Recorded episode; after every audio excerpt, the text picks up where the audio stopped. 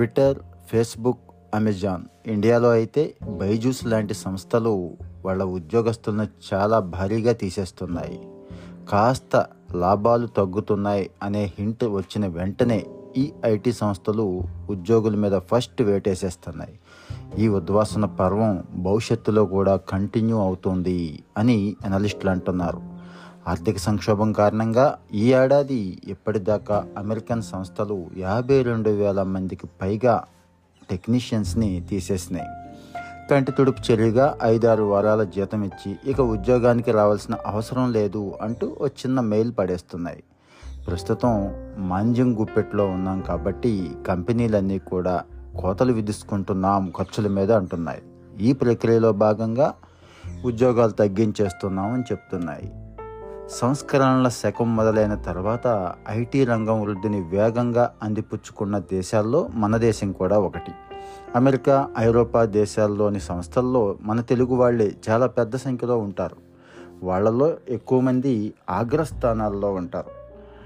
మరి అమెరికాలో H one వీసాతో పనిచేస్తున్న భారతీయ ఉద్యోగుల్లో ప్రస్తుత పరిణామం తీవ్ర ఆందోళన కలిగిస్తోంది. అరవై రోజుల్లో ఇంకో ఉద్యోగం పొందకపోతే వాళ్ళు కుటుంబంతో పాటు స్వదేశానికి తిరిగి రావాల్సిన పరిస్థితి ఉంటుంది. మరి ఉద్యోగాలు ఇచ్చిన సంస్థలు ఉన్న పళాన ఉద్యోగస్తులను తీసేయటం వల్ల వారి కుటుంబాల ఆర్థిక పరిస్థితి తారుమారవుతోంది. ఆర్థిక రంగానికి కూడా ఇది చాలా దారుణంగా ఉంటుంది. మరోవైపు భారతదేశంలో ఐటీ రంగంలో ప్రస్తుతం పాశ్చాత్య దేశాల మాదిరిగా ప్రతికూల ప్రభావం ఆ స్థాయిలో లేకపోయినా రిక్రూట్మెంట్ అయితే స్లో అయ్యింది. ఈ జీతాల పెంపు ప్రోత్సాహకాలు బోనస్లు వంటి వాటి మీద మాత్రం సందిగ్ధత ఉంది గతేడాది అక్టోబర్తో పోలిస్తే ఈసారి ఐటీ రంగంలో నియామకాలు పద్దెనిమిది శాతం తగ్గిపోయినాయి అని స్టడీస్ చెప్తున్నాయి. ఇక క్యాంపస్ రిక్రూట్మెంట్లు కూడా థర్టీ పర్సెంట్ దాకా తగ్గిపోయాయి. యాపిల్ లాంటి కంపెనీలు కూడా అభ్యర్థులను ఉద్యోగాలకు ఎంపిక చేసినట్టు ఆఫర్ లెటర్లు ఇచ్చి ఆ తర్వాత వాళ్ళని పట్టించుకోవడం మానేశాయి. నిరుడు ఆగస్టు నుంచి ఈ ఏడాది ఫిబ్రవరి వరకు క్యాండిడేట్స్ని రిక్రూట్ చేసుకున్న సంస్థలు ప్రస్తుతం ఆ నియామకాల మీద దృష్టి పెట్టట్లేదు. అమెరికా ఐరోపా దేశాల ఆర్థిక వ్యవస్థలు సజావుగా కొనసాగినన్నాళ్ళు భారతదేశ ఐటీ రంగానికి ఎలాంటి డోకా ఉండదు. ఒకవేళ ఆర్థిక వ్యవస్థలో చిన్న స్థాయి లేదా మధ్య స్థాయి కుదుపులు వచ్చినా ఇండియా ఐటీ రంగానికి కొంత లాభమే. ఎందుకంటే కష్టకాలంలో విదేశాల్లో ఉన్న కంపెనీలు తమ ఖర్చులను తగ్గించుకోవడానికి చూస్తాయి. ఆ క్రమంలో స్థానిక సిబ్బందికి ఉద్వాసన పలికి భారత్లోని సంస్థలతో ఒప్పందాలు కుదుర్చుకుంటాయి. ఇక్కడ నిపుణులను వాళ్ళ అవసరాలకు వాడుకుంటాయి. అమెరికా ఐరోపాలతో పోలిస్తే మన దేశంలో హ్యూమన్ రిసోర్స్ చాలా చౌక. దీనివల్లే ఆ సంస్థలకి ఖర్చులు తగ్గుతున్నాయి. మన ఇండియాలో కూడా మన యువతకి భారీగా ఎంప్లాయ్మెంట్ దొరుకుతోంది.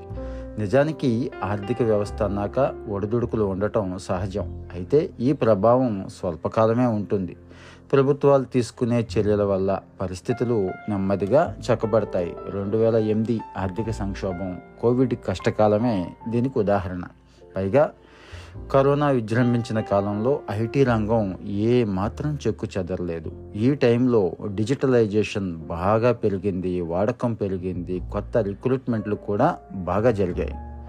ఇక ఐటీ రంగంలో నియామకాలు ఉద్వాసనలు రెండు భారీ స్థాయిలో ఉంటాయి. ఈ రంగం స్థితిగతులు పూర్తిగా అభివృద్ధి చెందిన దేశాల ఆర్థిక వ్యవస్థల మీద ఆధారపడి ఉంటాయి. ప్రపంచ ఆర్థిక వాతావరణం ప్రతికూలంగా ఉన్నప్పుడు ఐటీ రంగం తీవ్రంగా ప్రభావితం అవుతుంది. అమెరికా ఐరోపా దేశాల్లో ప్రస్తుతం మాంద్యం ఏ మలుపు తీసుకుంటుందో అర్థమైన తర్వాతే ఐటీ భవిష్యత్తు మీద ఒక స్పష్టత వస్తుంది. ఎంత సంక్షోభంలో కూడా నిపుణుల కొరత ఉంది అని కొన్ని సంస్థలు చెప్తున్నాయి. ముఖ్యంగా cloud computing cyber security data science లాంటి వాటిల్లో భారీగా రిక్రూట్మెంట్ అవసరం ఉంది అని అంటున్నాయి.